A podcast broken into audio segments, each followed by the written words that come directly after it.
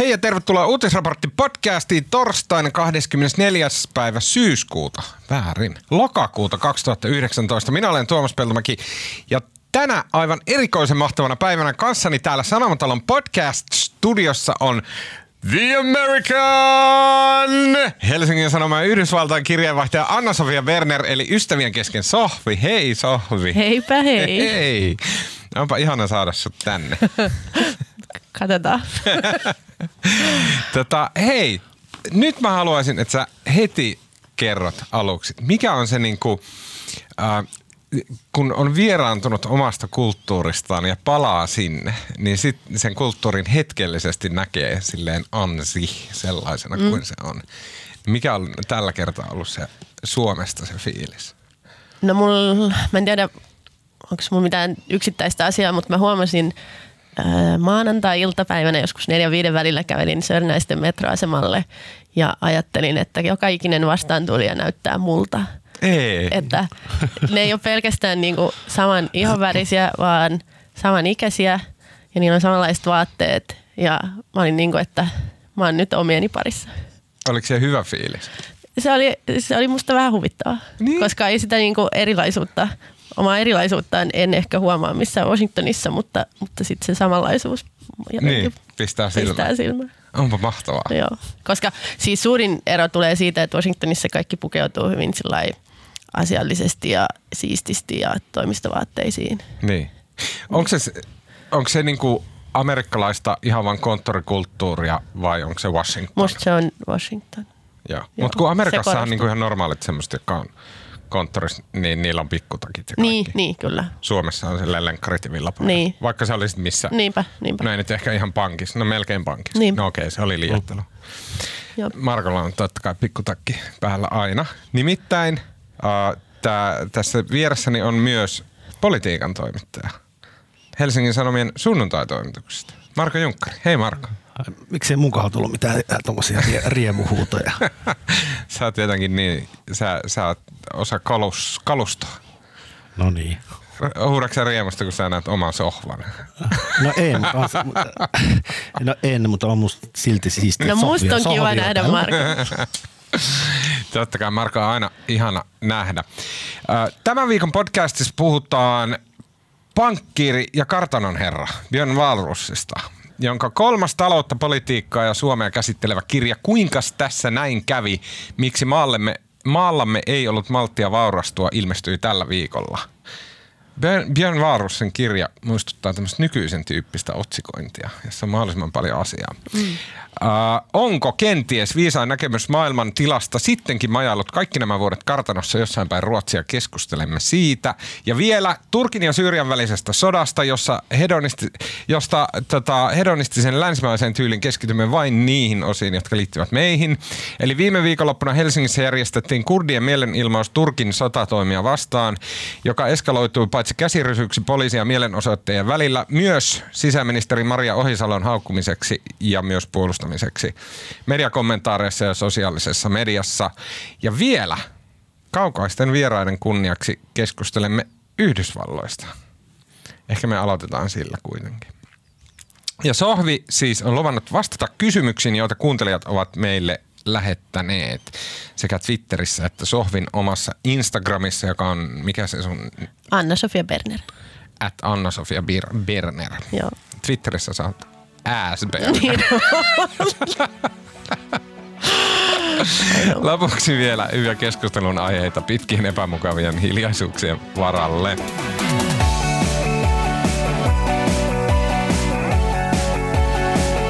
Okei, äh, tällä viikolla Yhdysvalloissa jatkuu Trumpin tämän impeachment äh, jutun käsittely. Ja me ollaan vähän niin kuin täällä podcastissa, en tiedä oletko kuunnellut tai, tai olet varmasti kuunnellut, mutta tätä, oletko huomannut, että me ollaan vältelty näitä Trump-aiheita sen takia, että se on jotenkin hyvin sekavaa ja, ja niin kuin oikein ei tiedä, että missä ollaan menossa. Niin. Pystyykö jotenkin kuvailemaan, että mikä se on tällä hetkellä tilanne sen Trumpin impeachmentin kanssa? Se on suomeksi, tällä hetkellä se on siis impeachment inquiry, eli suomeksi ihan itse käänsin sen virkarikostutkinnaksi.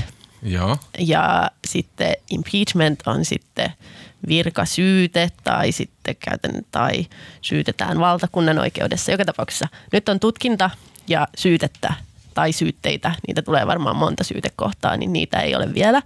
Ja nyt on ö, kuukauden verran Mutta onko se siis poliisi, joka tutkii kuitenkin? ei, ei vaan Ei. Po- poliitikot. Joo, siis Okei. tämä on kaikki poliittista. Eli, eli nyt siellä kongressissa lainsäätäjät, siellä on muutama tämmöinen tota, valiokunta, jossa ne kuulee erilaisia todistajia suljettujen ovien takana. Ja niistä sitten vuotaa erilaisia tietoja julkisuuteen. Ja tämä on nyt jatkunut muutaman viikon ja ei tiedetä milloin se loppuu, mutta on niin kuin se käsitys, että aika pian. Eli aika pian tässä ehkä kuukauden sisään, niin sitten ne pyrkii nostamaan ne syytteet. Okei. Okay. Kun tämä on tämmöinen siis poliittinen prosessi eikä mm. viranomaisprosessi, niin onko tässä olemassa jotain silleen semmoisia steppejä, jotka on niinku kiveen hakattu, että aluksi tämä komitea tutkii ja sen jälkeen päättää, nostetaanko vai onko tämä kaikki vaan tämmöistä peliä? Kyllä se on aika paljon, on paljon. tai siis että sitten kun se syyte nostetaan, niin sitten, sit se, niin kuin, sitten on askelmerkit. Mutta tähän asti sen voi tehdä hyvin monella tavalla ja siitä osittain nyt myös kiistellään, että, että toimiiko demokraatit siinä jotenkin väärin, miten ne on sen tehnyt, mutta periaatteessa ei ole mitään niin kuin, sääntöjä. Okei. Okay. Miksi demokraatteja syytetään siitä, että? Sen takia, että mm, ensinnäkään ne ei ole niin kuin, järjestänyt mitään äänestystä tämän tutkinnan avaamisesta. Ja Eli se on Pelosi ja lähipiiri päättää. ne vaan sopii, että nyt aletaan tämmöinen.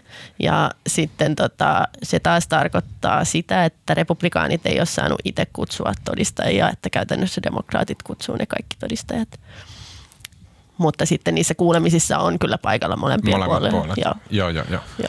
Eikö, eikö se ole niin, että nyt siis, oliko se eilen vai toissapäivänä nyt joukko, Eilen, joo. ne, tota, ne koitti jotenkin hyökätä sinne Joo, kuulemisiin. Joo, parikymmentä republikaania tota, kongressiedustajaa niin piti siellä Kapitolilla jonkunnäköisen mielenilmauksen, jossa, jossa ne blokkasi tien sinne huoneeseen, missä näitä kuulemisia järjestetään ja ne vaati niin kuin pääsyä sinne. Ja ilmeisesti osalla jopa oli pääsy sinne, mutta ne osoitti silti mieltään, että se pitäisi avata kaikille. Nämä on niin kuin vähän suoma- suomalaiset vihreät, jotka osoittaa mieltä. Niin, eikö se pointti ollut se, että näihin nyt käytäviin salaisiin kuulemisiin pääsee vaan näiden kyseisten valiokuntien Valiokuntien. jäsenet? Kyllä, ja kyllä. Nyt osa näistä oli jostain muualta. Niin, muista valiokunnista ja ne haluaisi niihin. Ja tavallaan musta ihan hyvin voi argumentoida, että niiden pitäisi olla avoimia tai mitä vaan, mutta toisaalta ymmärrän myös sen niin kuin demokraattien pelin siinä, että miksei se ole, että, että miksi ne tekisi niin, jos se ei ole pakko. Mutta eikö tämän jälkeen tule myös sit avoimet kuulemiset? Eli kuullaanko näitä samoja tyyppejä sitten niinku Sitten uudestaan? mä en tiedä, onko ne niitä samoja vai onko ne jotain muita, mutta, mutta tota, joo.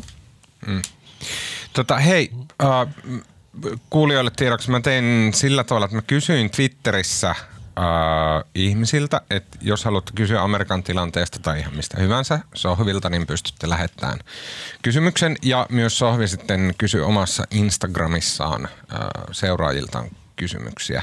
Ja sitten Sohvi pyysi multa, että koska hän on siis hyvin arvovaltainen Yhdysvaltain kirjeenvaihtaja ja mä oon joku tämmöinen tynnyrissä asuva paskakala, niin että voisinko Mä en, mä en kutsunut sua tällaiseksi. Voisinko, voisinko mä jotenkin järkevästi koostaa nämä kysymykset teemoittaa, niin mä sanoin, että joo, mitä mä en sitten tehnyt.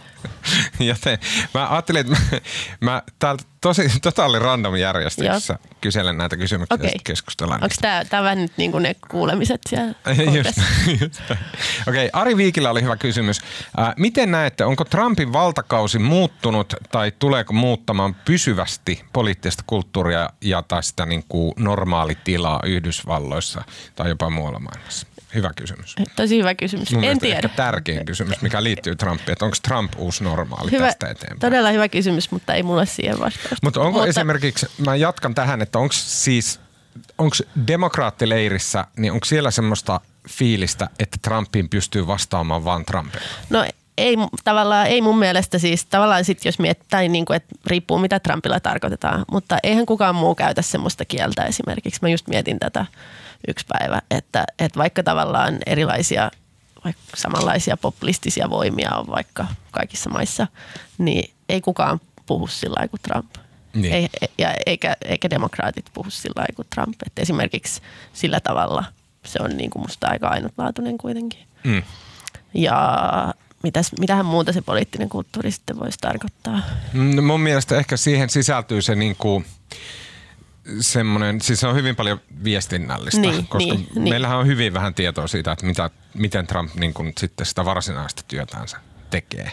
Et, koska siitä joudutaan puhumaan niin paljon, että mitä se Niin, siitä työstä niin, kommunikoi. niin, niin. Mutta että et siis ehkä siihen liittyy se, että käyttää kaikkia mahdollisia keinoja silleen täysin omien Niin. poliittisten Niin. tarkoitusperien saavuttamiseen. Myös härskeä, myös valehtelua, myös niinku semmoista kaauksen luomista, ö, huomion suuntaamista toiselle, toisaalle. Semmoisia tosi, tosi tehokkaita, mutta tosi alhaisia keinoja. Niin ja se on musta, tai siis toi on todella olennainen kysymys ja mun mielestä se selviää vasta sitten joskus, kun, kun sitä ei enää ole. Että varmasti niin kuin se vaikuttaa, niin kuin että on tämmöisiä, että se polarisaatio edelleen lisääntyy, mutta sitten toisaalta kuinka paljon se riippuu Trumpista se ilmiö, niin en tiedä. Ää, tai pitäisi ehkä selvittää, mutta tota, että on niin kuin, ja varmaan niin kuin jotenkin puolueiden välit ei tuskin paranee, vaikka Trumpia ei enää olisikaan ja, ja niin edelleen, mutta samalla se on myös aika ainutlaatuinen just siinä Mm. puheessaan. Mulla tuli, Ja sitten se tietysti se suurin huoli, ikään kuin se, niin kuin, jos ei mieti tätä poliittista peliä, vaan sitä korkea jotenkin lentoisempaa, niin sitten se suurin huoli tietysti on se, että miten ikään kuin instituutioiden käy nyt, kun niitä on tällä tavalla horjutettu, mm. niin kuin, että, että palautuuko ne jotenkin ennalleen. Saanko mä sanoa vaikka? Saa Tiedätkö, sanoa. tiedätkö Joo, joo. Eikö, että- nää, tää kaikki myytiin sillä, että Joo. me kaikki vastataan, vaikka ei tiedetäkään minä. En- En mäkään tiedä vastausta kysymykseen, mutta siis kyllähän se on uutta, että tavallaan tämä Trumpin tapa tehdä politiikkaa on tämmöinen pohjaton tämmöinen arvaamattomuus. Mm. Ja tavallaan tehdään asioita, mitä tavallaan, mistä on aiemmin sanottu, että ei noin voi tehdä. Ja mä luulen, että se jotenkin säilyy. Jotenkin semmoinen, niin, kuin, Niin, se on ollut niin tehokasta. niin että jatkossa jotenkin päättäjät, poliitikot tekee ehkä rohkeammin asioita, mitä niin kuin tavallaan aikaisemmin kuviteltiin, että ei mm, voi tehdä. Mm. Mm. Me ollaan tässä neljä tuntia, jos me jumitutaan näin kauan aina per kysymys. Mutta mä haluan sanoa, koska mulla on tästä teoria, jonka mä olen itse keksinyt. Mä nimittäin ajattelin, että niin kuin, jos vertaa Obamaa ja Trumpia, tai sitten sanotaan jotain, mikä olisi joku semmoinen tosi puiseva, kuiva, tavallinen suomalainen poliitikko, Marko, sano joku. Ei, semmo, ei semmoisia. Ei vaan semmoinen niin kuin joku, tämmöinen broileri. Joku, Antti Häkkänen. Petteri Orpo. Sehän on broileri, niin broileri kuin voi olla. Joo. Ja sitten jos sitä vertaa vaikka Teuvo Hakkaraisen, mm. niin mun mielestä semmoinen teoreettinen framework voisi toimia, että tota, Trump ja Hakkarainen, ne voi sanoa tismalle mitä niitä huvittaa, koska ne ei suojele niiden aiempia saavutuksia eri tavalla. Hakkaraisella aiempia saavutuksia ei ole. Sillä ei ole mitään, mitä se vaalii historian kirjoihin, että mi- miten se haluaa, että hänet nähdään.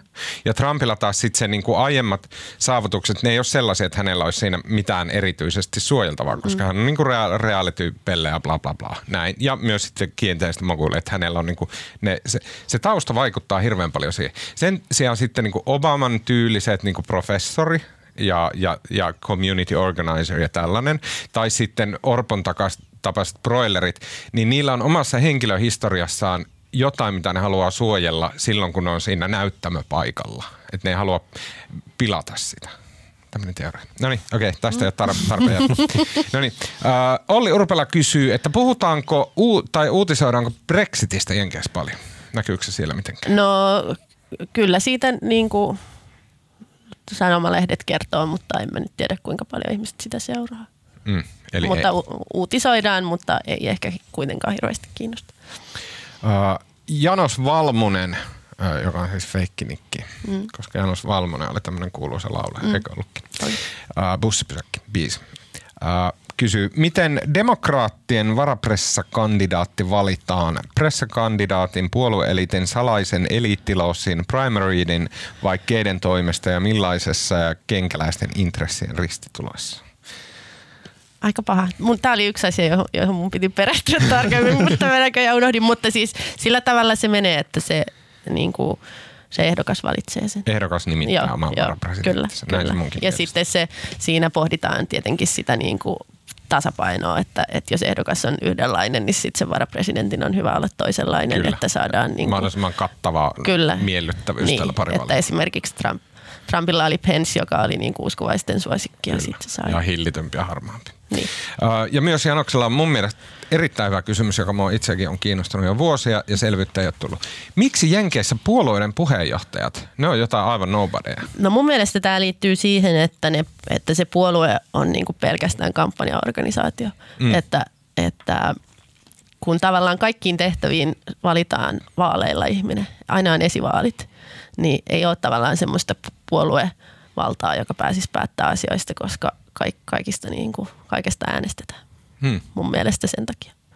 Okei, okay. onpa mielenkiintoista. Niin, se on musta tosi kiinnostavaa no. ja se on, se on niin kuin yllättävän iso ero mun mielestä meikäläiseen järjestelmään, että, että tavallaan kaikki paikallis, ka, kaikki valitaan niin kuin vaaleilla. Lotta Backlund kysyy, ketkä kaksi tai kolme ehdokosta ovat oikeasti realistisia demokraattien lopulliseksi, lopulliseksi ehdokkaaksi? No jos tällä hetkellä katsotaan, ja nyt alkaa olla jo ekat esivaalit aika lähellä, niin se kolmikko on aika selkeä. Biden, Joe Biden, Elizabeth Warren, Bernie Sanders. Okei. Okay. Muutamakin kysymys tuli semmoisesta ehdokkaasta kuin – Äh, vitsi, mulla ei nyt tässä sitä nimeä. Se oli joku Tulsa jotain. Tulsi Cupford.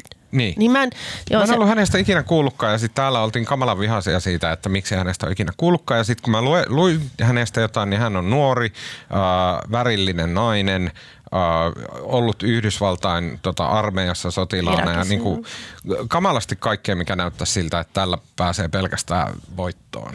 Mutta Charlie Sheen meiningeillä. Joo, mäkään en ole ihan hirveän syvällä tästä. Se, miksi hän nousi nyt esille, oli ehkä se, että Hillary Clinton jostain todella kummallisesta syystä päätti hyökätä häntä vastaan. Mä en, niin kuin, mä en ymmärrä, että miksi Hillary Clinton ylipäätään sanoo mistään mitään ja miksi sen sanoo niin kuin Tulsi Gabbardista, jonka kannatus on siis noin yksi prosentti tai jotakin sellaista. Voi olla kohta paljon enemmän. Ehkä, mu, niin, mutta tota, enkä mäkään ole häntä hirveän tarkkaan sen takia seurannut, että, että pitää jotenkin jakaa tätä huomiota niille, joilla uskotaan olevan mahdollisuuksia. Mutta hän on siis Havailta kongressiedustaja, intialaistaustainen ja mulla oli yksi intialainen kaveri, joka teki hänestä joskus jutun ja sen takia mä olin kärryillä. Ja ilmeisesti hänen niin kuin ulkopolitiikkansa on aika epäilyttävää, että, että esimerkiksi on tukenut Assadia Syyriassa ja, ja sitten on myös niin kuin siteitä intialaisiin hindunationalisteihin eli Modin puolueeseen ja kaikkea okay.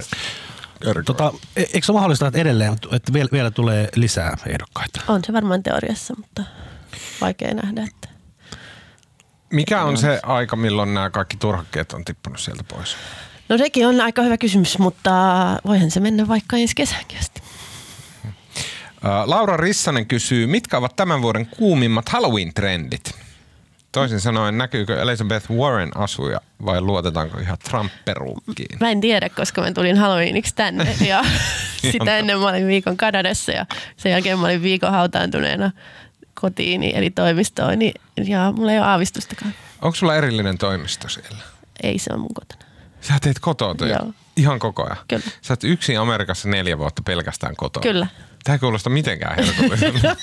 Eikö se silleen näe Mä menen aika paljon reissussa. En mä, mä en ole ollut kokonaista viikkoa kotona niin, elokuun jälkeen. Koska sä joudut ravaan siis silleen, sä et ole mikään yhden maan kirjeenvaihtaja, vaan sä ravaat koko sen pallon puolisko oikeastaan.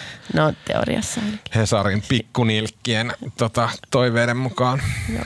niin kuin meillä päin näitä pomoja kutsutaan. Tuomas kutsuu. Äh, huhun mukaan jenkit ovat kansana pahasti jakautunut, joka näkyy jopa siinä, että politiikasta keskusteleminen on hävinnyt niin sanotusti small talkista, sanoo Elina Seppälä.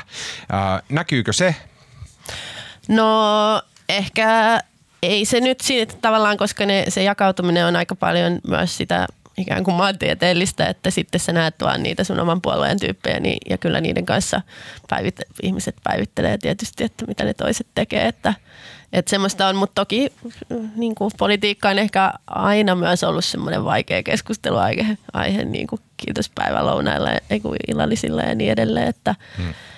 että kyllä se varmasti myös näkyy. Sanoisin, että riippuu perheestä, että mä oon tavannut semmoisia, missä ihan suivasti ollaan eri mieltä ja sitten taas semmoisia, missä ei puhuta toisille politiikan takia, että kumpiakin mä olin löytyy. Ta- mä olin Tampereen yliopistolla vuonna 2004 sosiologian luennolla. Ja siellä oli semmoinen amerikkalainen jamppa, Joo.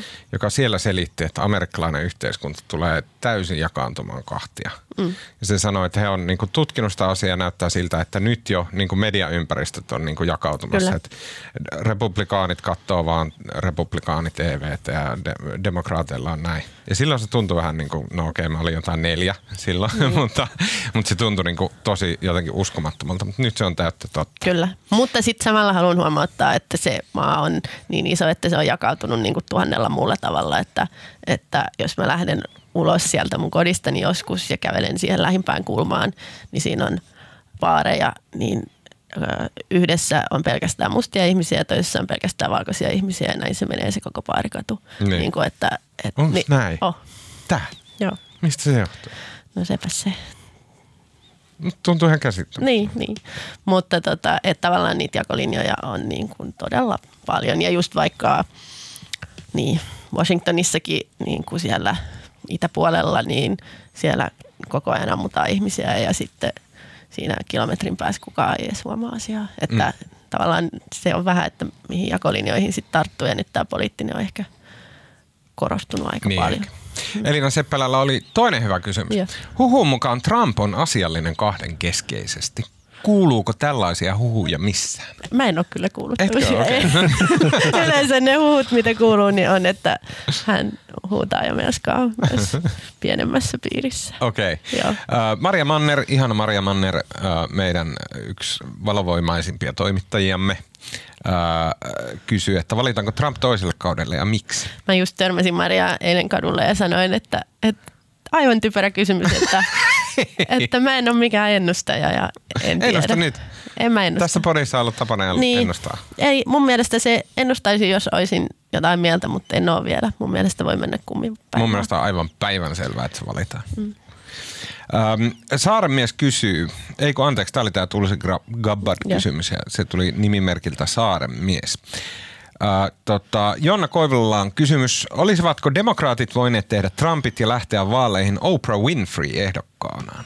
Jossain vaiheessa siitä oli puhetta, niin, mutta on ei, se jäänyt ihan kokonaan Joo, ei pois. Oprah varmaan halunnut itse. Että Eikö Oprah rupea olemaan aika vanha? No, mutta Trump itsekin. ne on kaikki ehdokkaat aika vanhoja, että Joo. se, se ei ehkä ole se juttu, mutta, mutta en tiedä. Uh, Okei. Okay. Mm, sitten, miten suuri osa kansasta seuraa maailman tapahtumia lehdistä tai TVstä? Tästäkin mun piti tarkistaa jotain numeroita, mutta siis televisio on ylivertaisesti suurin media ja Ai ihan niin kuin normaalilla ihmisillä eikä vaan eläkeläisillä niin kuin se on Suomessa. no tietysti sielläkin niitä eläkeläisiä on aika paljon, mutta kyllä mun mielestä niin kun joskus mä oon niitä lukuja katsonut, niin televisio ja sitten sosiaalinen media on tärkein ja sitten sanomalehdet on aika eliitin, eliitin kamaa. Uh, voitko laittaa AOC, eli Alexandra Ocasio-Cortez, espanjalaista.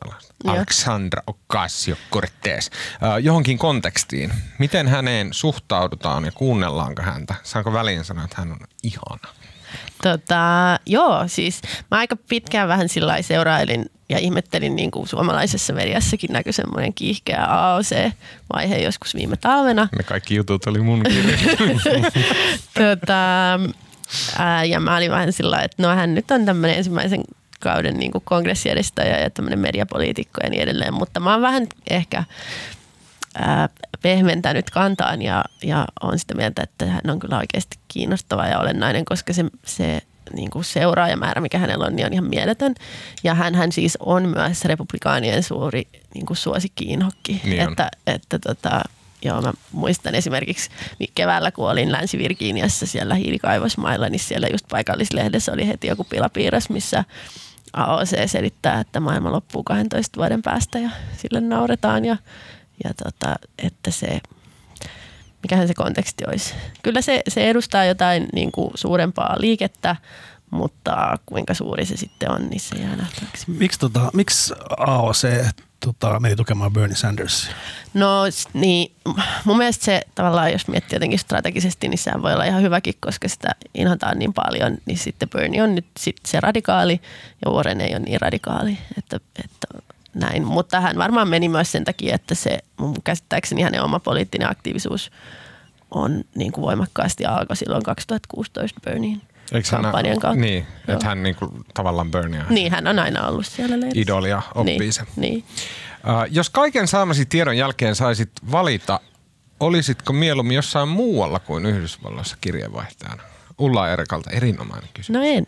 Etkö? En todellakaan. Ei ole tullut katsomassa. En. Kävin Kanadassa. Olin sillä, ah, ihanaa mennä Kanadaan välillä päästä pois täältä. Ja heti oli tylsä. me, meilläkin on näitä kirjeenvaihtajia, on Kiinassa ja on Niin. Saksassa ja Brysselissä ja Lontoossa ja näin. Ihan kivoja paikkoja. Eikö sä ikinä ajattele niitä silleen niin kuin kateellisena? Eh. Ne, le- tiedätkö, ne lentää tunnissa käymään kotona. Niin, no ehkä siinä. Joo, se on ehkä ainoa syy. Ne nyt kiinnosta. Niin Kiinasta ei, mutta joo, Kiinastakin pääsee nopeammin kuin Washingtonista. Tota, mm, en, koska se on kiinnostavaa, se tuntuu tärkeältä ja ihmisiä kiinnostaa, niin mikä sen parempaa? Uh, hyvä kysymys on myös se, että miltä kaksipuoluejärjestelmä näyttäytyy, jos vertaat sitä suomalaiseen monipuoluejärjestelmään? Tästä me, mä haluan, että joku muukin sanoo välillä jotain, niin Marko voi keskustella tästä myös, mutta No me on tästä aiheesta puhuttu podissa aiemmin. niin ollaan ja mä oon edelleen sitä mieltä, että se ero ei ole niin suuri kuin Niin, kuvitellaan. niinkö? Joo. Mutta eikö suomalainen politiikka näyttäydy sillä ihan vitun kuivana? No tavallaan ne ei ole, niin kuin musta tuntuu, että tosi paljon ne samat kysymykset on olemassa, mutta ne on vähän enemmän jotenkin pinnan alla. Että ne on niin kuin jotenkin siellä muhii, mutta, mutta sitten niitä ei samalla tavalla käsitellä. No mutta miltä, su, miltä susta näyttää se, että jos sä niin työksä siellä seuraat niin jenkkimediaa, Niin. niiden meininkiä ja sit sitä riehumista ja muuta ja näin. Ja sitten välistä oot silleen, että okei mä en jaksa tätä, että mäpä katsoin, että mitä Suomessa on. Niin miltä se niin näyttää se Suomen meno? No vähän semmoiselta pieneltä tietysti. Ja sitten mä kävin tässä lou- lounaalla kollegoiden kanssa ja mä sitten yritin kysellä samalla tavalla kuin te kyselette multa, niin mä yritin kysellä, että mitä täällä Suomessa tapahtuu ja sitten kaikki vähän päätyi siihen, että no ei, ei tässä ole hirveästi kevään jälkeen mitään tapahtunut. Hmm. Että ehkä se se on aivan totta. Niin. Siis ei ole. Ei tapahtunut yhtään mitään politiikan puolella. niin. Niin kerta kaikkiaan mitään. Niin. Mutta, mutta niin, niin siis se mun argumentti tässä monipuolue- ja järjestelmässä on edelleen se, että siellä kahden puolueen sisällä on, on niin kuin nämä meidän, meikäläisetkin puolueet, että, että nyt vaikka demokraateissa on niin kuin vasemmistoliittoa varmaan vasemmalla oleva siipi ja siellä on vihreä siipi ja sitten siellä on niin kuin sellainen ko- kokoomuslainen siipi ja sitten no toki ne republikaanit on sitten, siihen se uskonto liittyy niin paljon, että se on niin kuin oma lukunsa, mutta Näin, näin on, mutta siis kyllä se, tästä ollaan puhuttu tosiaan monta kertaa mm. ennenkin, mutta kyllä se isoin ero on se, että jos on kaksipuoluejärjestelmä, niin silloin se, joka voittaa vaalit, se, joka on vallassa, niin, niin se pääsee, niin kuin, se ei tarvitse tehdä niin. kompromisseja. Ja se johtaa myös, Jenkessähän on perinne, että tota, kun tulee uusi hallinto, niin se peruu se edellisen hallinnon päätöksiä. Niin Kyllä. Kuin, niin kuin nyt on nähty Trumpin osalta ja nähtiin samalla tavalla, kun valittiin Obamaa. Mutta Suomessahan tätä ei juurikaan tapahdu, koska on tavallaan moni, moni, monta puoluetta hallituksessa ja tavallaan kaikki tietää, että tota, tämä ja yleensä aina joku puolue jatkaa siellä hallituksessa. niin, niin että tavallaan tämmöinen niin kuin, se on enemmän poikkeus Suomessa, että edellisen hallituksen päätöksiä perutaan. No nyt perutaan Paitsi akti- aktiivimalli, aktiivimallia perutaan, mutta tota, se onkin ehkä poikkeus. Kyllä. Uh, tota, nyt ollaan puhuttu puoli tuntia tästä. Aika nopeasti. Joo. Uh, mä kysyn viimeisen kysymyksen, joka on olennainen. Tämän esittää Marsu, joka on podcastin kenties pitkäaikaisin kuuntelija. Miltä sour cream maistuu verrattuna kermaviiliin? Niin tämä oli tämä, mihin mä en oikein osannut. Mutta sitten totesin, että ehkä vähän kermaisemmalta ja vähemmän viiliseltä. Niin. Joo. Tota, okei, uh, mennäänkö eteenpäin?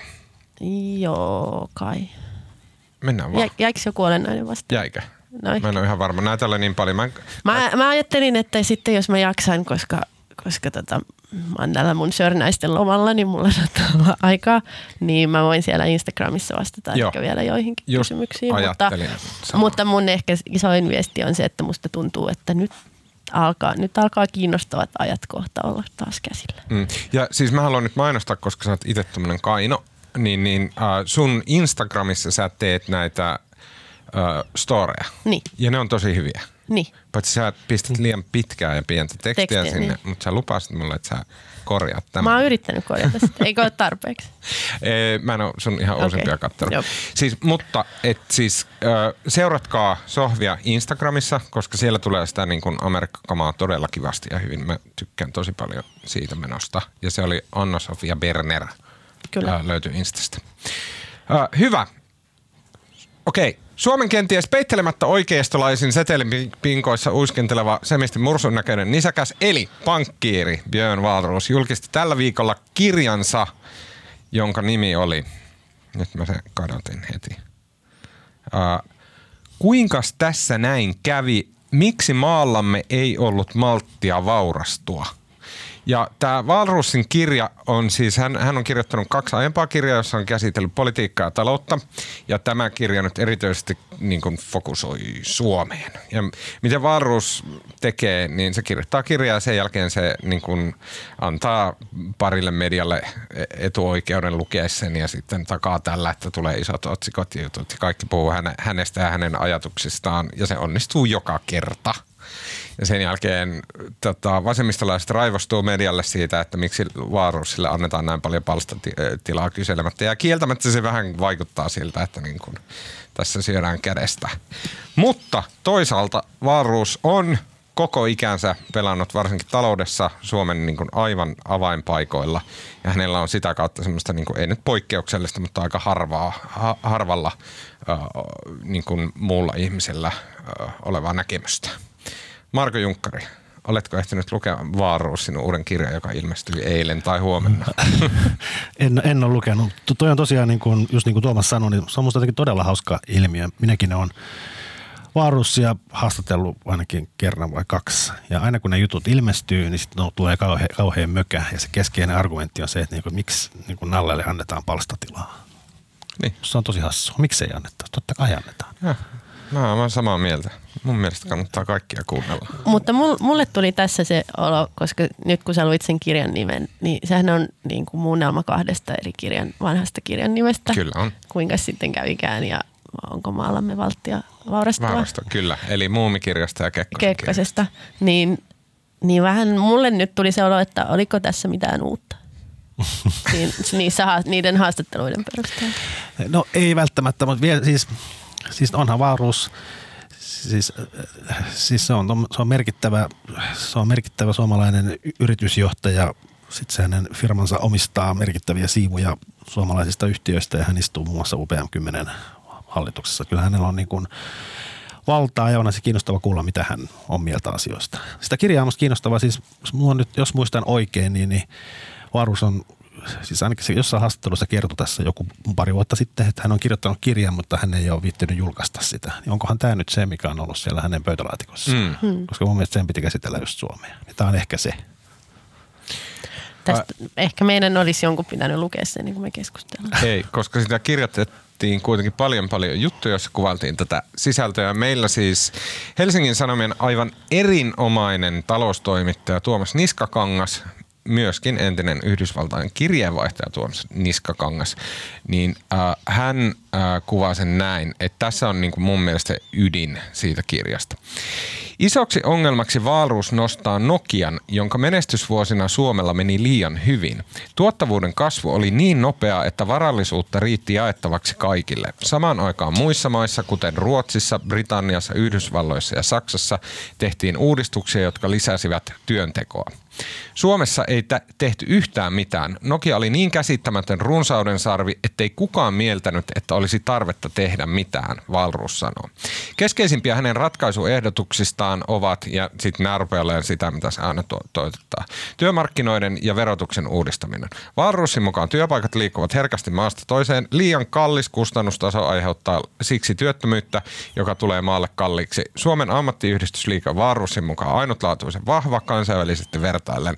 Se suojelee jäsenistönsä etua, mutta aiheuttaa vahinkoa kokonaisuudelle ja bla bla bla. Sitten tavallaan niin kuin loput voi arvata. Ei tarvi lukea kirjaa. Ä, Marko, onko Vaarussin analyysi, säkin tiedät taloudesta jotain, ä, niin, niin onko se oikein, että, että kun Nokia vuosien 96 ja 2007 välillä oli semmoinen niin rahantekokone, niin antoiko se Suomen politiikalle, joka on se aihepiiri, jota tämä Vaarussin kirja nyt käsittelee, niin antoiko se Suomen poliitikoille silleen liikaa löysää? Ei tarvinnut tehdä niin kuin järkeviä juttuja.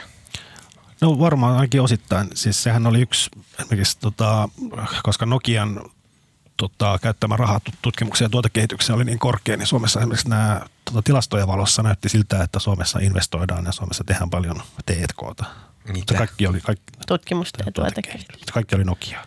Niin. Sitten kun Nokia lähti, niin, niin sitten luvut dramaattisesti muuttu. Niin, että ehkä se Nokia tavallaan, kun se Nokia oli niin käsittämättömän iso kansantalouden kokoon nähden, se ehkä antoi semmoisen niin kuin vääristyneen hyvän olon tunteen. Ja sitten yksi, mikä Siis tota, Ruotsissahan Ericsson tavallaan joutui vaikeuksiin paljon ennen Nokiaa. Ja tota, Ericssonissa oli, tota, potkittiin valtavasti ihmisiä pihalle ja joskus silloin 2000-luvun alkupuolella. Ja se joku itseäni viisaampi sanoi joskus, että tämä johti siihen, että niin kun Ruotsissa tavallaan tämän teknologia-yritysten kenttä olisi paljon monipuolisempi, koska nämä Ericsson-insinöörit sitten perusti omia firmojaan tai meni muihin firmoihin. Et siellä oli tämmöisten niin kuin pienempien ICT-firmojen mm. kirjo oli paljon isompi. Ja mikä ehkä, jos Suomessa kaikki pätevät insinöörit päätyi Nokialle, niin, niin ei se nyt välttämättä ole kokonaisuuden kannalta mm. No, mutta miten sä olit about noihin... toi politiikka? Niin, niin, sä olit noihin aikoihin politiikan toimituksen esimiehenä. Niin näkyykö silloin suomalaisessa keskustelussa ollenkaan mitään sellaista, että okei, että meidän täytyy silti parantaa meidän järjestelmiä tai muuta, vaikka nyt meneekin näin leveästi? No kyllähän musta tätä keskustelua on käyty koko ajan, mutta kyllähän sitten Nokialla oli sitten, kun se oli niin valtavan iso, niin olihan sillä myös poliittista vaikutusvaltaa tosi paljon. Että sitähän tehtiin Lex Nokia, mikä oli tämä työntekijöiden urkintalaki, urkintalaki ja tota, no, Nokialla oli pulaa insinööreistä, niin insinöörien aloituspaikkoja lisättiin merkittävästi. Ja tämmöiset koulutuspoli- aloituspaikkamuutokset, koulutuspolitiikan muutokset on niin kuin – aika riskaabeleja, koska sit siinä vaiheessa, kun niitä rupeaa niitä ihmisiä valmistumaan, niin tässäkin tapauksessa kävi niin, että siinä vaiheessa, kun nämä insinöörit, Nokian haluamat lisäinsinöörit valmistuivat sieltä kouluista, niin sitten Nokia ei enää tarvinnutkaan niitä. Mutta mut jos miettii, että se Valruusin pointti on enemmän siinä, että pitää niinku työmarkkinoita vapauttaa ja työehtoja heikentää ja niin edelleen, niin, mm. niin tavallaan kuinka paljon se liittyy tähän. Musta se on kiinnostavaa, just niin kuin siinä Tuomaksen jutussakin mainittiin, että toisaalta Ruotsi ja Saksa, missä niitä tehtiin, niin nekin on nyt hätää kärsimässä, että, että olisiko tässä kuitenkin mm. niin kuin isom, isompia ongelmia, joihin, jo, joihin välttämättä, jotka ei liity pelkästään Nokia esimerkiksi. Niin, mutta kyllähän Ruotsissa ja Saksassa on tehty tämmöisiä huomattavasti isompia työmuutoksia kyllä, työmarkkinoiden kyllä. rakenteisiin ja työelämään kuin Suomessa. Kyllä, mutta silti siellä menee nyt vähän huonosti. Niin. Saksassa ainakin. Meneekö Ruotsissakin huonosti? Ja sitten tota, musta jotenkin, musta niinku, tuli just mieleen tästä muumi, muumi eikö se ollut muumikirja, mistä se on? Joo, kuinka sitten kävi. Kuinka sitten kävikään. Kyllähän musta toi, onhan Nalle vähän semmoinen niinku, se käy jopa vähän niin kuin sääliksi sitä, kun sehän on kauhean yksinäinen. Se tosiaan niin. kirjassakin tai noissa lehtijutuissa valittaa, että Suomessa ei ole enää yhtään edes kudun puoluetta. Mm. ajaisi hänen. niin. hänen. Tarpeeksi oikeasta laista menoa. Niin, että Kyllä. kumminkin, että onhan se, siis eihän tämmöisiä Nallen kaltaisia tämmöisiä markkinatalouden vankkumattomia puolustajia ja tämmöisiä tota, köyhät kykkyyn ja AY-liike alastyyppejä, niin eihän politiikasta semmoisia juuri löydy. Mutta se on musta nyt kiinnostavinta nimenomaan, että, ja tästä mä aion kirjoittaa lehdessä toivottavasti heti mun loman jälkeen tai ainakin pian, niin on se, miten vasemmalle Yhdysvalloissa on menty. Että tavallaan ää, tietysti jos unohdetaan niin kuin ikään kuin se niin kuin kristillinen oikeisto ja, ja ne, niin kuin, jotka vannoo vaan olemattoman valtion nimeen, mutta just tämmöiset niin kuin valruusilaiset ää, oikeistolaiset, niin, niin niitä on pantu aika hiljaiseksi, että, että se on paikoin se keskustelu on paljon vasemmistolaisempaa Yhdysvalloissa kuin mm. Suomessa. Niin, eikö se nuoriso, tota, eikö siellä kaikissa kyselyissä, niin. niin, eikö kaikissa kyselyissä nuoriso pitää, pitää sosialismia niin kuin hyvänä, kyllä, hyvänä aatteena? Kyllä, kyllä. Ja sitten puhutaan just kaikesta AY-liikkeen niin kuin sen, sen paluuta toivotaan ja niin kuin tavallaan se näyttäytyy aika, aika peilikuvalta verrattuna tuohon, mitä Vaaruus puhuu. Enkä niin. Niin kuin, en no, mutta siihen mitään nyt, kantaa, mutta se on musta kiinnostavaa. Niin ja täytyy nyt muistaa, että kyllä jenkit on niin superhyperästi oikein malla kuin Suomi, että niitä on niin vaikea vertailla toisiinsa. Niin, niin kuin järjestelmätasolla, mutta sitten se keskustelu. Niin ja myös asenne ilmapiirin tasolla ja näin. Kyllähän Ei, nyt ei, ollaan ei. niin semmoisia sosialisteja täällä kaikki verrattuna. No ei, mun mielestä me, meillä on se harha, että, että tota, jos miettii... ku- Mitä sä mikä amerikkalaisista tiedät? Mikä, ei kun suomalaisista, mutta jos katsoo Su- Suomen tämän päivän Hesarin kallupia, niin kokoomus ja perussuomalaiset on tota, suurimmat puolueet ja ainakin perussuomalaiset on niistä oikeasti oikealla.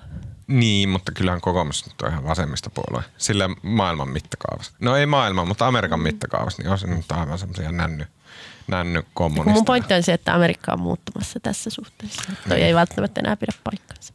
Niin, okei, okay, ehkä. Mm. Uh, tota, Sitten, jotta ei niin kuin jätettäisiin täysin ammentamatta kaikkia Varsin hengentuotoksia, niin hän, hän myös tarjoaa tämmöistä vähän poikkeuksellista, tai siis ei pelkästään tätä, niin kuin, että pitää kurittaa köyhempiä mm. enemmän, vaan hän hahmottelee kaksi tällaista omalla tavallaan menestyksekästä suomalaista tulevaisuutta tässä kirjassa, ja niitä kutsuu digisuomeksi ja kasvusuomeksi.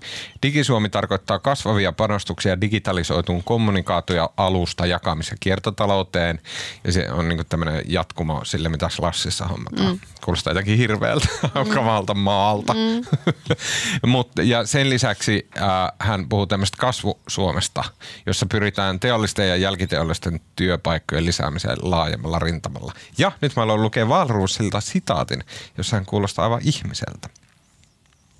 Digisuomi on tärkeä ja se tulee, mutta digisuomi ei ratkaise juuri mitään ongelmista, Vaaruus sanoo. Siksi yritän muistuttaa, että älkää nyt ihmiset hyvät luulko, että ratkaisu on se, että täällä on guruja, jotka puhuvat digituosta ja digitästä.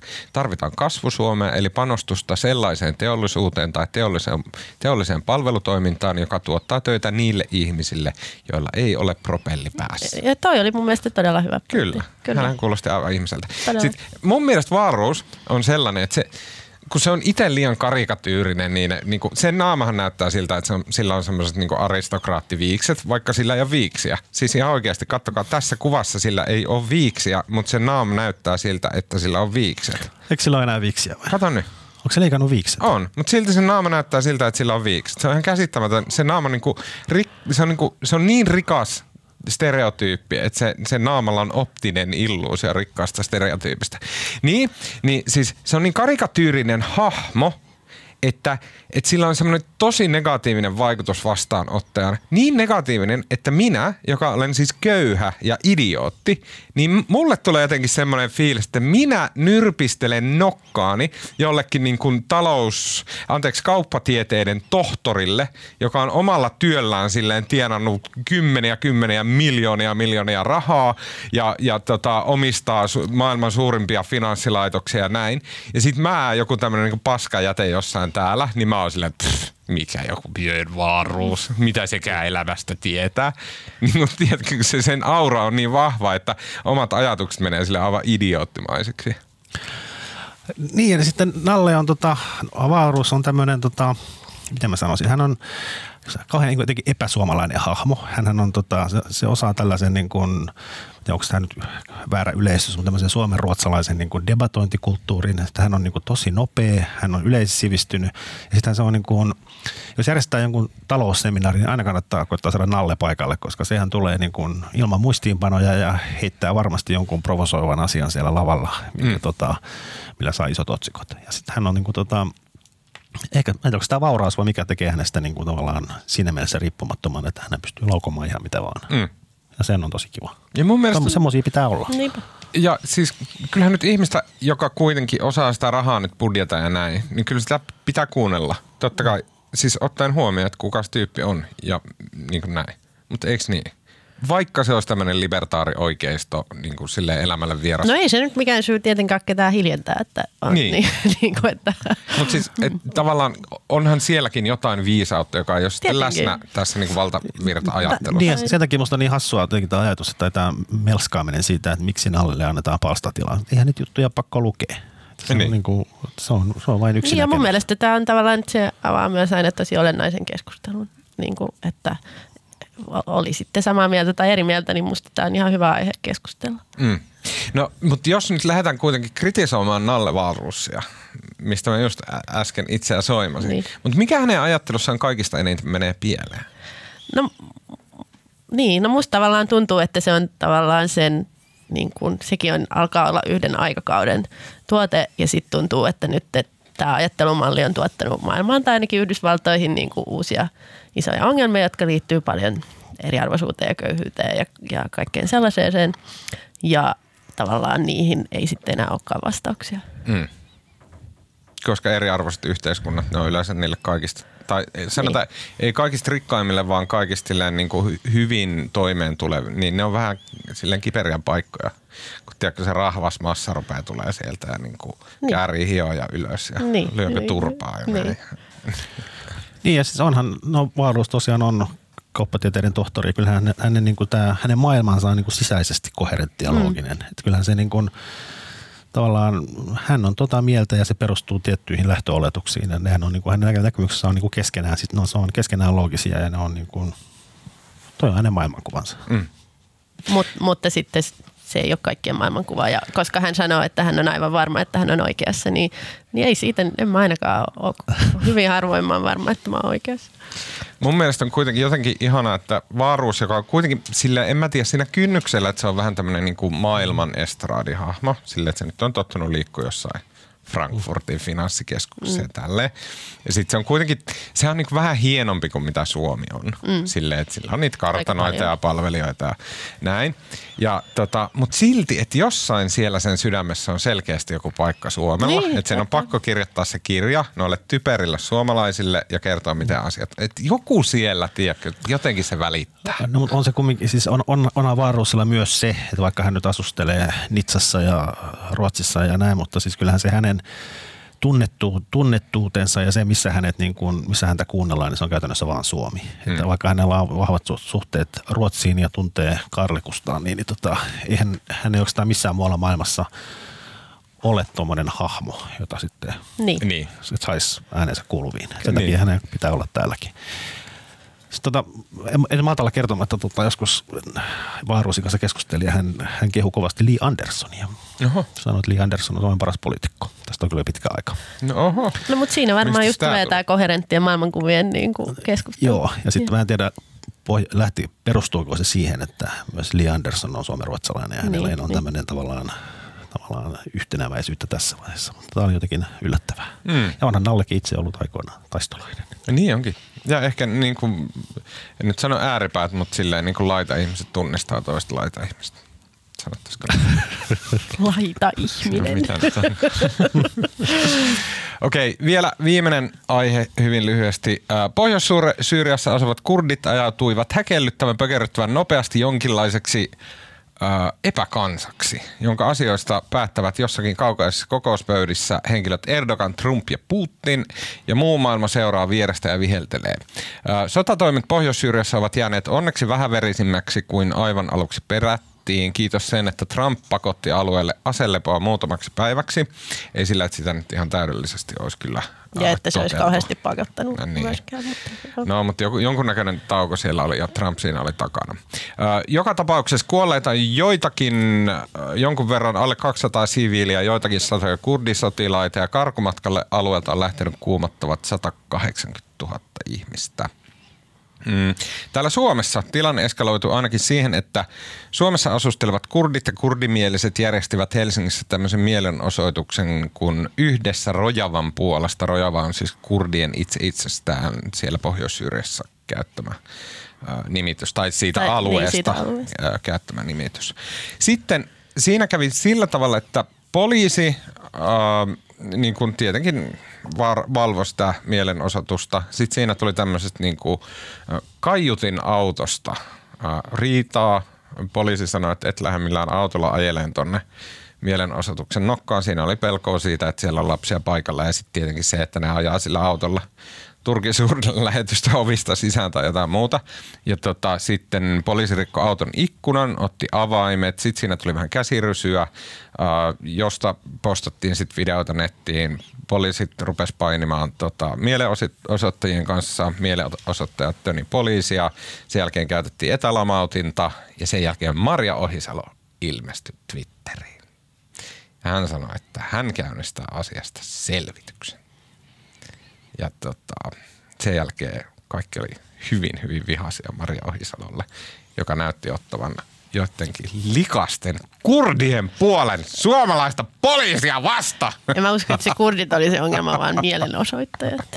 Olisi ne ollut ketä vaan Niin. Uh, Ohisalo siis reagoi tilanteeseen sanomalla, että hän pyytää poliisilta selvitystä tapahtuneesta. Ja tota, sen jälkeen entinen sisäministeri Kai Mykkänen sanoi, että Ohisalo antaa nyt lyömäaseita yhteis- yhteiskunnan äärilaidoille, kuten anarkisteille, vaikka Suomen ainoa tunnettu anarkisti asuu nykyään Kanalassa.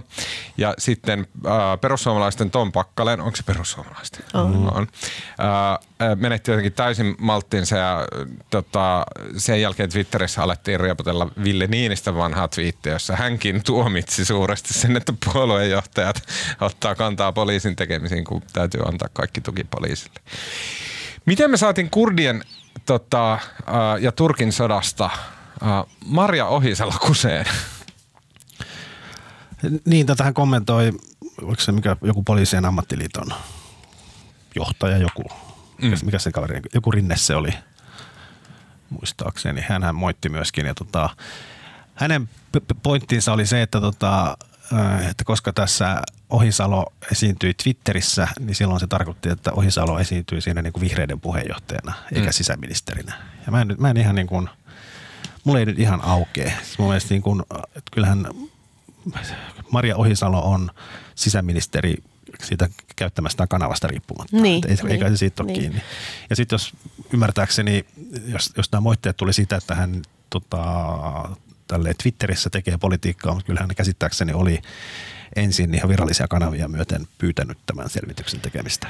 Ja, ja sitten, äh, anteeksi nyt en muista nimeä, kuka se on se oikeustieteellinen professori, joka kommentoi, että ei tässä ihan normaalia toimintaa ministeriltä. Ja, ja tota, tämä on ehkä ollut esimerkiksi semmoinen asia, kun kysyit ihan aluksi, että, että tota, mikä jotenkin mikä Suomessa pistää silmään, kun on ollut poissa, niin esimerkiksi tämmöiset kohut, että mä en niin kerta kaikkiaan ymmärrä, että mistä, tästä mistä tässä on kyse ja miksi kun- tästä okei, puhutaan. Siis, siis onhan tämä nyt pienen pientä, että joku muutama sata kurdia niin kuin osoittaa mieltä ja sitten poliisi vähän painii ja se on niin, kuin niin normaalia kuin voi olla ja niin, niin kuin hyvän tahtoista kuin voi olla, Niin. että pitää nyt vähän painia. Ja tota, mut, Ja mun, niin, mun, Saanko sanoa? Sano väliin. Kun tä, tässä just huomaa, mitä mä tiedän, että mun pitää itse varoa, mutta alkaa just tulla se sellainen, niin kuin, että vertaa Amerikkaa, että just viime viikolla siellä poliisi ampui semmoisen naisen, joka istui kotisohvallaan pelaamassa videopelejä tota, Joo. veljen poikansa kanssa, niin po- poliisi vaan kadulta huusi, että kädet ylös ja ampui sen Joo. Kertomatta, että on poliisi. Ja, ja tota, toki niin kuin ei ole vertailukelpoista, mm. mutta sitten huomaa, että se jotenkin väkisin alkaa vaikuttaa siihen, että mihin mittasuhteisiin laittaa asioita. mun mielestä on hyvä, että mainitsit ton, koska toihan on niin kuin jonkunnäköinen ääripiste, joka johtuu siitä, että Yhdysvalloissa niin kuin esimerkiksi poliisi on vaan silleen ampunut ihmisiä, koska poliisi myös pelkää Yhdysvalloissa Niin. huomattavasti enemmän kuin Suomessa. Kyllä, ja näin, se on, niin kuin, se on semmoinen, mihin kehitys voi pahimmillaan johtaa. Ja sit, se on niin kuin tosi inhottavalla yhteiskunnassa, jossa sä et voi luottaa niihin ihmisiin, joilla on ase. Niinpä. Näin. Mutta mä halusin jotenkin paheksua nyt kaikkia näitä poliitikoita ja Joo. myös poliisia. Sen takia, että on niin läpinäkyvän poliitti, siis semmoista, niin kuin, semmoista aivan ilma-aikuista ja typerää omien kannattajien kosiskelua ja politiikan tekoa. Ohisalolla siis hänellä ei ollut käytännössä minkäännäköistä syytä pyytää mitään selvitystä, koska poliisi toimi ilmiselvästi täysin oikein.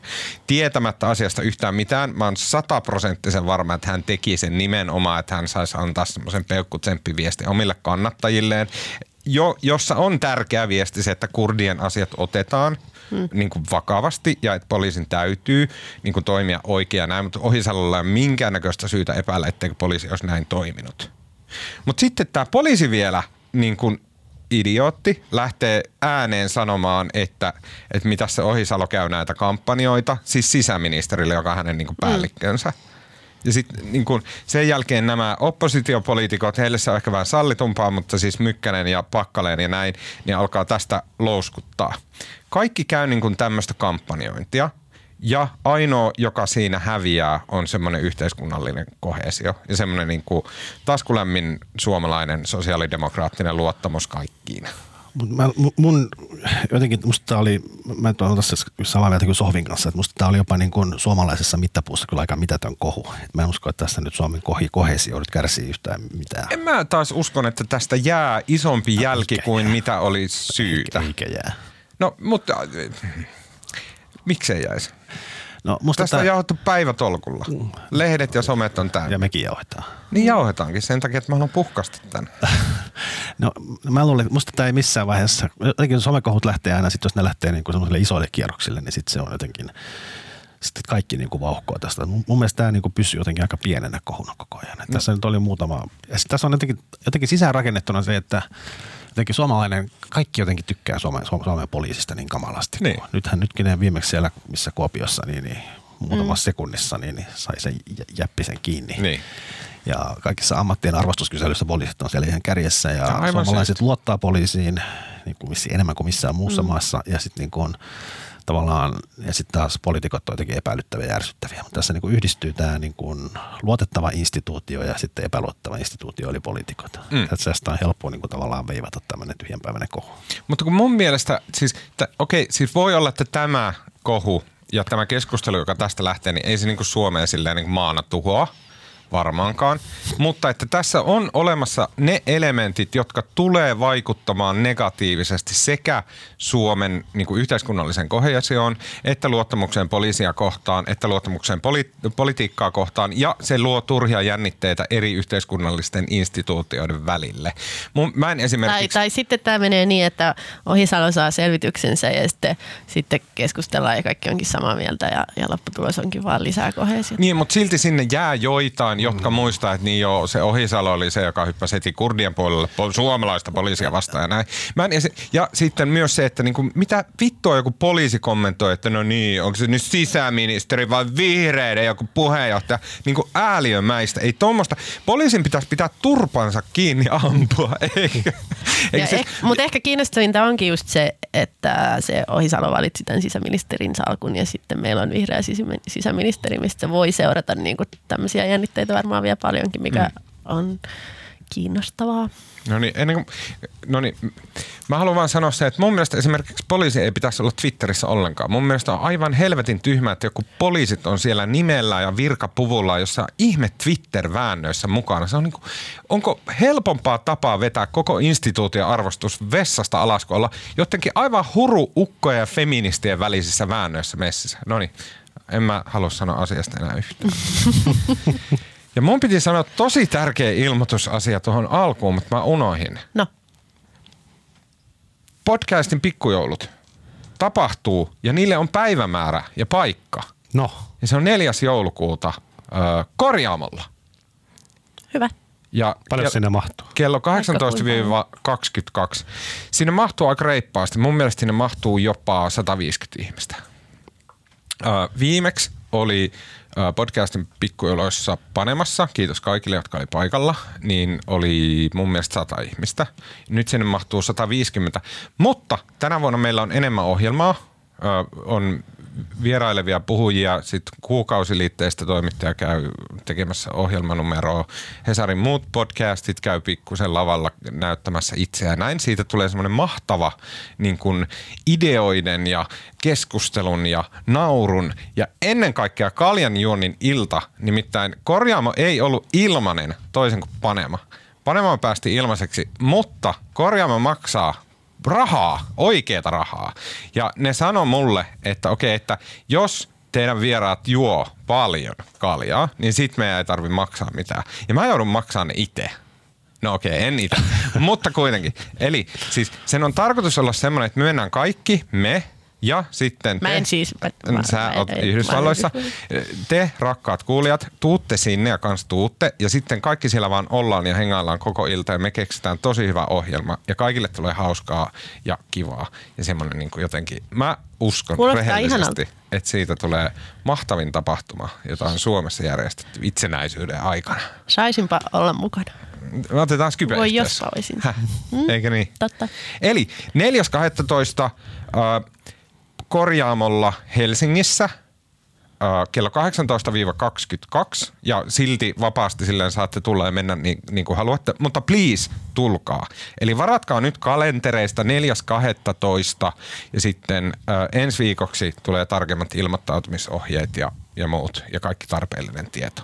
Eli vielä kerran. Sä sanoit aika monta kertaa. 4.12. kello 18-22 uutisraportti podcastin Pikkujoulut, Hesarin Podi-ilta ja tulee aivan älyttömän mukavaa, koska myös viimeksi oli aivan älyttömän mukavaa. Eli tule sinä tuo kaverisikin.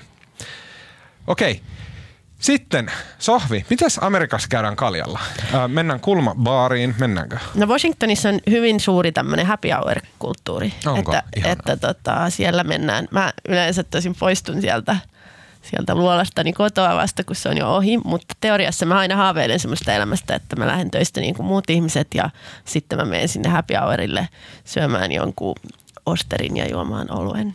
Oho, kuinka jotenkin sivistynyt kyllä. hienoa. Ja- Mitä olutta Amerikassa juodaan? Siellä juodaan pienpanimo-oluita aika Ei, paljon. Kyllä, todella paljon. Ah, mä Joo. vihaan pienpanimoa. Ja, tai sitten, sitten Bud Lightia tai Bud Miller Lightia, Lightia, joo. niin. Se on mun. Eikä ole kuin toi Pabst Blue Ribbon, se on mun olutmerkki. Ja sitten jotenkin Am- Amerikassa on jotenkin siisti, kun siellä on, siellä on baaritiskejä. Niin on, Se mä, on- ra- mähän siis rakastan baaritiskejä. Joo, mäkin. Ja Joo. niillä istumisen kulttuuria. Kyllä. Kyllä, ja siellä joka baarissa on, On. iso baaritiski. Joo, ja 600 televisiota. Mä oon kirjoittanut tästä ehkä jo yhden kolumnin, mutta mä aina haaveilen semmoista baaritiskiä, koska mä en ymmärrä, miksei, no niin, miksei ole baaritiskejä, joihin tämmöinen yksinäinen Niin. naisihminen, joka, joka Tai mies. tota, tai mies voi niin. mennä ja istua, eikä tunnu niin surulliselta kuin jos on yksin Mm, pöydässä. Aivan näin. Miksi et sä kirjoita enemmän semmoisia niin vaan random ajatuksia No, kun mä en Amerikasta? ehdi, mutta, No, mutta se Instagram on sitä varten. No niin. Seuratkaa sitä. Seurataan. Mutta mun mielestä sun pitäisi myös kirjoittaa kolumneja. Semmoista, Niin. että minkälaista on olla Amerikasta. Niin. Niin. Kyllä niin, mutta joka tapauksessa sit kun mennään juomaan tota, kuki, kuka pienpalin panima olutta ja kuka Pabst Blue Ribbonia, Joo. ö, josta mä pidän sen takia, että Lana Del Rey laulo siitä joskus. Okei. Niin, ja sitten tota, haluatte viihdyttää ystäviä ja kollegoita ö, tarinoilla ja kertomuksillanne, niin mistä haluatte heille puhua? No mä aloin tässä toissapäivänä kuunnella podcastia nimeltä Dolly Parton's America. Oho. joka kertoo Dolly Partonista. Se oli Radiolabissa, oli se eka jakso ja Aha. se on kokonainen sarja. Radiolab on mahtava. Ja, ja se vaikuttaa, varsinkin se ensimmäinen jakso oli ihan sairaan hyvä. Se, se kertoo, tota, mä oon siis äh, käynyt, äh, mä oon käynyt jostain vähän niin kuin satunnaisista syistä Tennesseeissä nyt kolme kertaa vuoden sisään. Joo. On valtava määrä, niin kuin puolet Amerikasta on sellaista, että mä en olisi päässyt niin kuin sille aikavyöhykkeelle. Niin. Mutta sitten Tennesseeissä, joka on aika, aika pieni paikka, niin mä oon käynyt kolmesti. Ja mä oon käynyt esimerkiksi Nashvillessä, oli yksi aamu, oli aikaa ennen kuin lento vissiin takaisin Washingtonin lähti, niin mä kävin Country Music Hall of Fameissa kiertämässä ja totesin, että enpä tiedä mitään countrysta. Ja se oli niin kuin valtava maailma, josta mä niin kuin tunnistin Johnny Cashin ja siinäpä se. I'm a poor lonesome cowboy. Ja se on siellä, kun ajelee, varsinkin just siellä, Dolly Parton on sieltä Itä-Tennesiistä, missä on hirveän köyhää ja vuoria ja valtavia perheitä on ollut semmoisia 15 lapsen, 20 lapsen perheitä ja köyhyyttä ja surkeutta, niin Dolly Parton on niinku sieltä maailmasta kotoisin ja sitten tämä podcast käsittelee niinku Dolly Partonia ja Amerikkaa ja hän itse on siinä haastateltavana myös paljon ja, ja se vaikutti mielettömältä. Okei, okay. mahtavaa. Joo. Mä aion kuunnella. Joo. Ja siinä todettiin, se alkoi siitä, että näinä jakautuneina aikoina Dolly Parton yhdistää amerikkalaisia, että kaikki rakastaa oikeisto, vasemmisto, maalaiset, kaupunkilaiset, eriväriset ihmiset. Niinkö? Kaikki Kuka rakastaa Suomen Dolly Partonia. Parton? Katri Helena. No niin. No mutta ei. Katri Helena ei ole yhtä hauskaa. Niin, ja se on vähän semmoinen Niin. sekopää näkee ufoja. Niin. Kaija K. niin voi olla, joo. Kaijako. Sekin on homoikon, eikö Dolly Partonkin Oh, ole oh, homoikon? oh. Järkyttävää, mutta toi on aivan totta. Mm. Kaijako on Suomen Dolly Parton. No niin, Marko.